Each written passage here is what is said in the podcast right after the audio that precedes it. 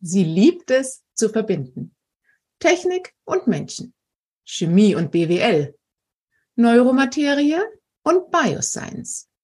Und mit der gleichen Leichtigkeit die Arbeit und ihr Leben. Weit entfernt vom Workaholic, wie man vielleicht von einem C E O im Biotech-Startup erwarten würde. Ihr gelingt es, das Leben auszubalancieren. Und wenn überraschend mal eine Freundin anruft und sie in die Karibik einlädt, dann ist sie sicherlich dabei. Und so kam es, dass sie an ihrem dreißigsten Geburtstag mit Schildkröten schwamm. Das Muttersein hat ihrer Karriere geholfen. Denn mit jedem Familienzuwachs ging sie den nächsten Schritt. Und zwar nach oben. Und sie ist gerade mit ihrem dritten Kind schwanger. Hm. Wenn es doch mal turbulent wird, dann verbindet sie sich mit Gleichgesinnten, um Neues zu implementieren, um Musik zu machen oder um mit ihrer Familie zu kochen. Begrüßt mit mir Doktor Ramona Samba. Herzlich willkommen! Female und Future. Das ist Femce. Der Podcast für uns Frauen, wie wir kompetent und weiblich in die Zukunft führen. Anders, überraschend, gut.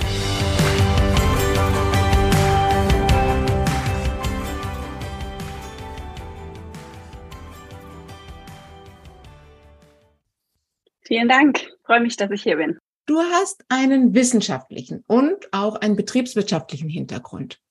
Und wir erleben ja gerade in der Start-up-Szene, dass mit dieser Kombination viel Disruption gelingt. Wie hilft dir das als ähm, Kombi für den C E O-Posten bei Sync to Brain? Ja, also ich würde sagen, mein wissenschaftlicher Hintergrund hilft mir vor allem bei der Kommunikation mit meinem sehr wissenschaftlich und technisch geprägten Team. Ich verstehe einfach so ein bisschen, wie die ticken und kann dann entsprechend auch ihre Sprache sprechen. Ja, und das Umfeld macht mir einfach Spaß. Also da, das passt ganz gut. Und mein betriebswirtschaftlicher Hintergrund, könnte man meinen, ja, hilft mir natürlich äh, formell beim Aufbau des Unternehmens, ähm, so den Hard Facts, mit Zahlen umgehen können und solche Sachen. Allerdings äh, merke ich, dass es doch immer wieder eigentlich eher das Wichtigste ist, äh, diese Persönlichkeit zu haben und diese Neigung, was anzupacken, was zu organisieren und ähm, ja, für Management einfach. Deine Begeisterung zu haben und dafür zu brennen, genau. Und genau. also du, genau, du sprichst es an und ich habe mit ähm, vielen Role Models in letzter Zeit gesprochen, wie wir Innovation auf die Straße kriegen, was dazu braucht. Und die haben alle genau den Punkt auch angesprochen als Erfolgsfaktor, den du gerade genannt hast. Man muss einfach mal ins Tun kommen, einfach anpacken, ähm, loslegen und ins Organisieren kommen. Du sagst deswegen auch, die Implementierung ist die kleine, unterschätzte Schwester der Innovation. Was meinst du damit? Genau diesen Punkt. Wir denken halt bei Innovation sofort an schlaue Ideen, die sich irgendwelche schlauen Menschen in ihrem Kämmerchen ausgedacht haben. Das ist ja sicher ein Teil davon. Die Idee muss natürlich da sein. Aber mein Eindruck ist, dass es genug Ideen gibt, dass genug Ideen da sind und dass eigentlich die große Herausforderung darin besteht, daraus, daraus was zu machen, also die umzusetzen, diese Ideen. Und das wird dann, obwohl es ja Teil der Innovation ist, auch per Definition, ja, ist es eher, manchmal wird es so angesehen als der mühsame, vielleicht auch langweilige Teil. Ja, jetzt muss man es halt noch machen, aber die Idee ist ja da, so ungefähr. Und ich finde aber, dass das eigentlich fast der wichtigere Teil davon ist, weil sonst bleibt es halt einfach als Idee in der Schublade. Und das wollte ich so mit dem Satz ausdrücken. Und vielleicht auch nochmal über diesen, also diese Analogie mit den Schwestern. Ich meine damit auch die Rollen und auch die Menschen, weil ich habe selten gesehen, dass diese beiden Aspekte der Innovation in einer Person vereint sind. Die Beispiele gibt es eventuell, aber ich sehe immer eher, gibt den oder die, die die Idee hat ähm, und dann eben die oder den, der es umsetzt, beziehungsweise ein Team. Und dann gibt es halt das ganz große Potenzial, wenn die beiden sich treffen und sich gegenseitig wertschätzen, respektieren und verstehen, dass sie sich brauchen. Mhm. Und dann kann es richtig gut werden. Was sind denn so die größten Learnings in deiner Implementierungsreise im Moment? Hm. Alles dauert immer länger, als man denkt. Kein neues Learning, aber das ist, glaube ich, äh, das ist einfach so. Das heißt, so große Masterpläne, in, äh, halben, in einem halben Jahr sind wir dort, in zwei Jahren sind wir dort, das kann man sich mal überlegen als Vision. Aber es wird auf jeden Fall anders kommen, vor allem im Startup-Business. Und deswegen halte ich auch viel davon, wenig Ziele zu haben, also vielleicht drei fürs Jahr, dann zu gucken, was müssen wir deswegen diesen Monat erreichen, was muss ich diese Woche machen und was muss ich heute machen. Also wirklich auch dann kleinschrittiger denken, sonst sitzt man vor der großen Vision und dem großen Fünfjahresplan und kommt nicht voran. Mhm.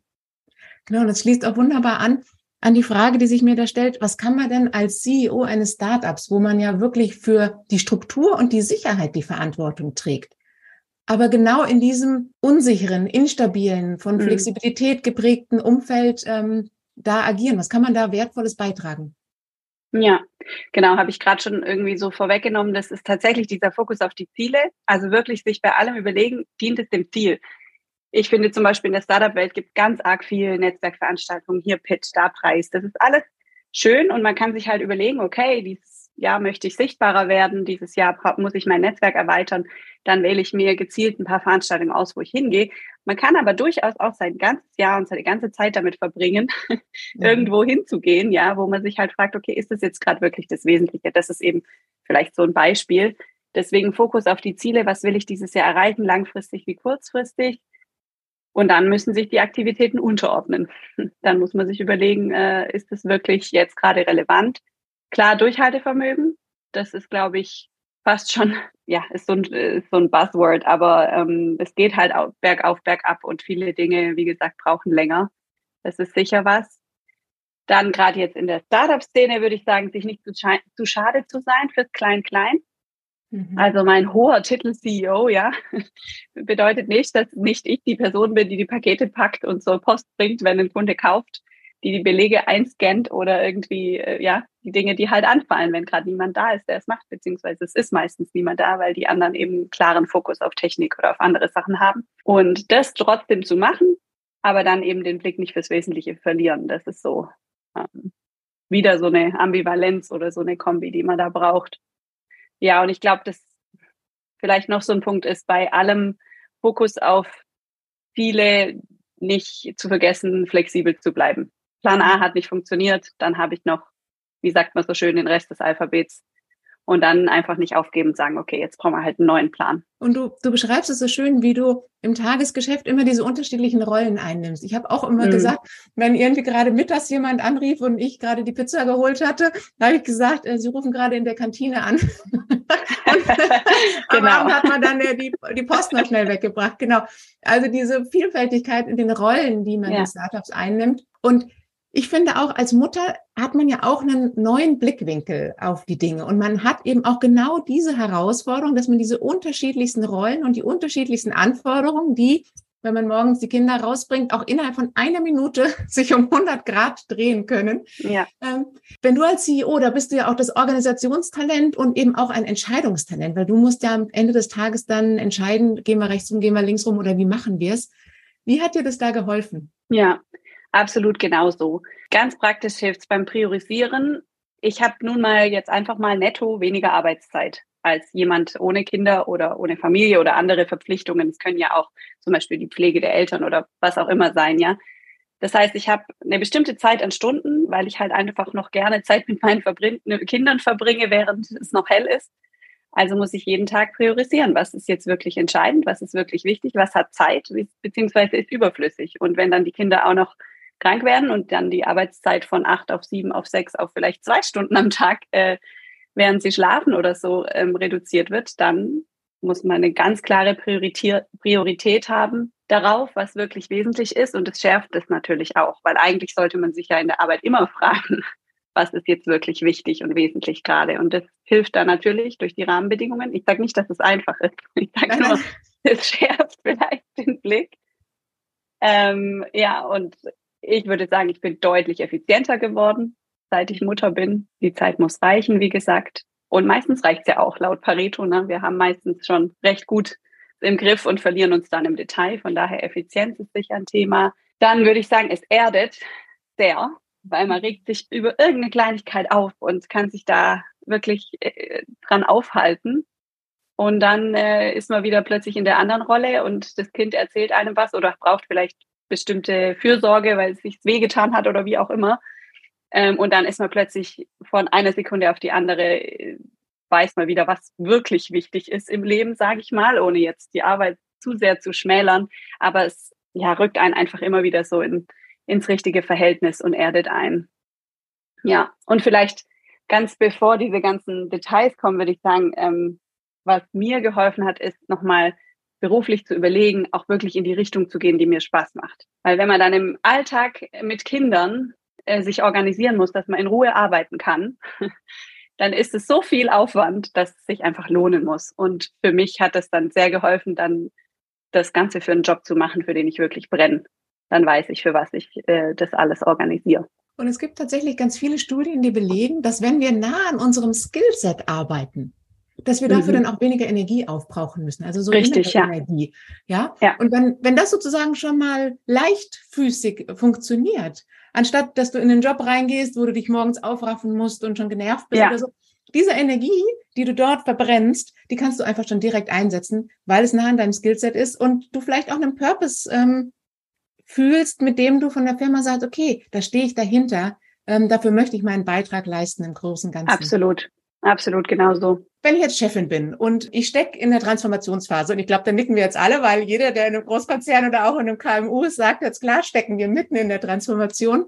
Was wäre so dein Praxistipp, mit dieser Unsicherheit umzugehen? Also ich weiß nicht, ob das ein erfolgreicher Praxistipp ist. Das wird die Zeit wahrscheinlich zeigen. Ich, ähm, genau, aber die einzige Art, wie ich irgendwie damit umgehen kann, ist so viel Transparenz wie möglich.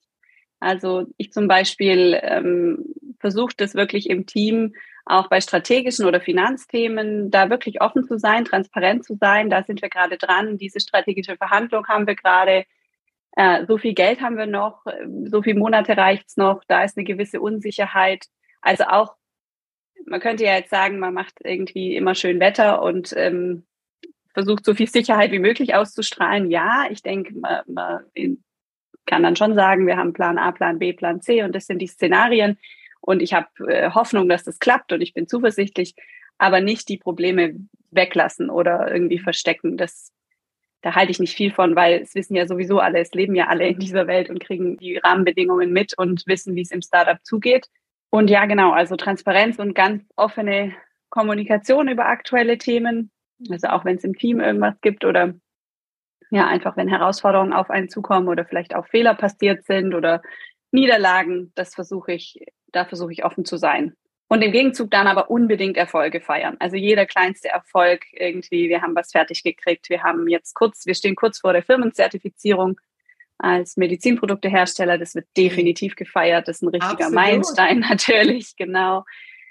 Ähm, also da das Team auch zusammenzuhalten, wenn einer, wir sind ja sehr über die Welt verteilt, wenn dann eben unsere Gründer aus Toronto da sind, dann ist auf jeden Fall klar, dass wir alle irgendwie anreisen und es wenigstens schaffen, uns zum Mittagessen zu treffen oder solche Sachen ähm, und da das Team zusammenzuhalten. Und ja, mein persönlicher Stil ist auch, da Einblicke ins, ins eigene Leben zu geben. Ist vielleicht manchen zu viel, ähm, aber ich finde das gerade wichtig, auch für junge Frauen, auch für junge Mütter, natürlich auch Väter, aber ich sehe den Bedarf da sehr äh, auf der Mütterseite, beziehungsweise ich kann ja nur von mir sprechen. Wie mache ich das denn eigentlich alles? Wo kann ich Vorbild sein? Woran scheitere ich? Und ich glaube, das betrifft alle Rollen, also nicht nur die Mutterrolle. Einfach zu sagen, ja, ich lebe jetzt gerade auch in dieser Zeit und wie gehe ich denn damit im Leben um? Mag manchen zu viel sein, aber ich merke, dann kommt man sich irgendwie menschlich nahe und dann schafft man es auch, gut zusammenzuarbeiten. Und diese künstliche Trennung, ich mache die Haustür zu und dann ist meine Familie und mein Leben daheim und dann gehe ich ins Büro, das also funktioniert für mich irgendwie nicht mehr so. Ist natürlich eine persönliche Entscheidung. Ja, aber ich glaube, dass, dass viele Menschen das spüren, was du beschreibst, dass man ja nicht zwei Menschen ist, sondern dass man ja. dort wie da ein und derselbe Mensch ist. Und wenn man offen darüber spricht, dass man vielleicht gerade eine Herausforderung im Privaten hat, das können die Kinder, aber auch ganz andere Sachen sein, wie du schon angesprochen hast, dann können die anderen ja für diese Phase einspringen. Äh, einspringen. Sie können auch verstehen, wie es dir gerade geht. Und es ist ganz häufig so, dass dadurch eine intensivere Vertrauensbeziehung aufgebaut wird. Ja. Und ja. was brauchen wir denn in unsicheren Zeiten? Ein tiefes Vertrauen, dass die Menschen, mit denen wir zusammenarbeiten, dass die da sind, dass die uns helfen und stützen können. Ja, genau so. Und das schafft man tatsächlich durch diesen offenen und menschlicheren Führungsstil, den du da gerade beschrieben hast. Finde ich super. Ja, Und jetzt hast du ja diese beiden Seiten in dir, dieses, dieses offene, empathische, dieses nahbare und ähm, ja, mit Ramona kann man sich mit Sicherheit einfach gut treffen und äh, lange unterhalten.